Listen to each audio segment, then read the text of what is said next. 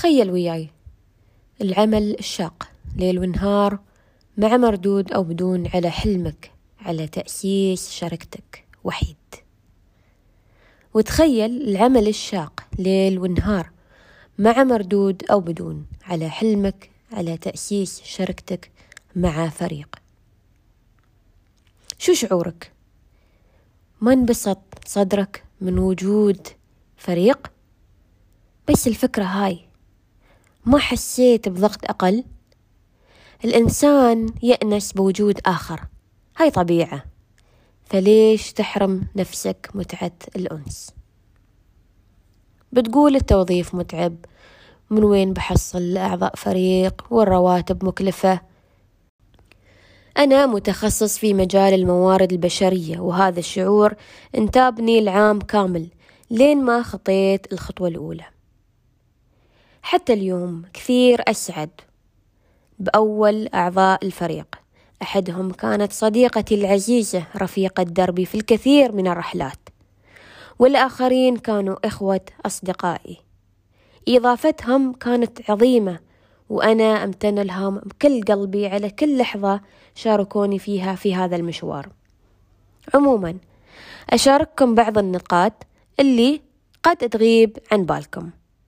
رقم واحد. منو أقول شوف حولك وتساءل. منو من دائرة العائلة من دائرة الأصدقاء الزملاء. قد يقبل العمل معك. وهيت الفترة كانت معاييري بسيطة. كنت أسأل هل تحب تعمل في المجال اللي أنا أعمل فيه؟ هل عندك وقت فراغ؟ إذا كانت الإجابة نعم فاجتماع يجمعنا. ثم اتفاقية بسيطة وها نحن نعمل عن بعد. نعم عن بعد.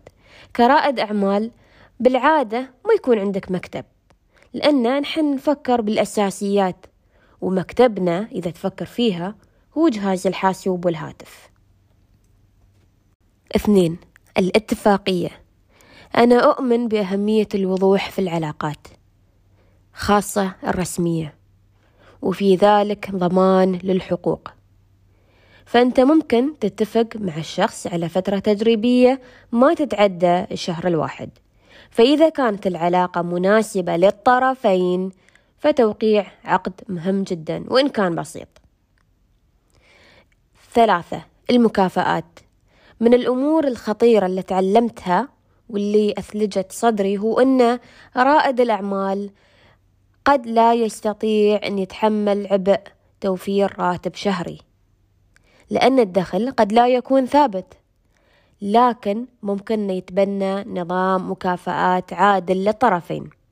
فاللي أقوم به بالعادة هو أني أراجع الإنجازات الشهرية للفريق وأقوم بتقدير مبلغ مناسب لكل إنجاز على حسب المجهود والجودة والوقت. ومهم أن يتم ذلك بالتشاور. أربعة اجتماعات دورية.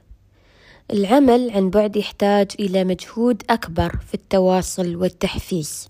فاحرص على التواصل. خمسة عامل المرونة. خلنا واقعين. المزايا اللي نقدمها نحن كأصحاب الشركات الصغيرة ليست تنافسية ولا هي ثابتة.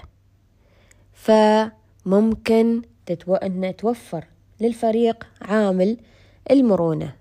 ويكون هذا هو الشيء التنافسي اللي أنت تقدمه. يوم أقول مرونة أقصد مرونة في المعاملة في المواعيد في مواعيد العمل في مكان العمل. عن بعد أقصد. وهلما جرى أقول أن الصحبة جميلة وتستحق المجهود القليل منك على أن تحرص أن اللي حولك يأنسون ويستانسون بالعمل وياك. وإن تقدم لهم الإضافة الطيبة لحياتهم. وبالتأكيد بالتأكيد راح يضيفون لك. تحيتي مريم قايد.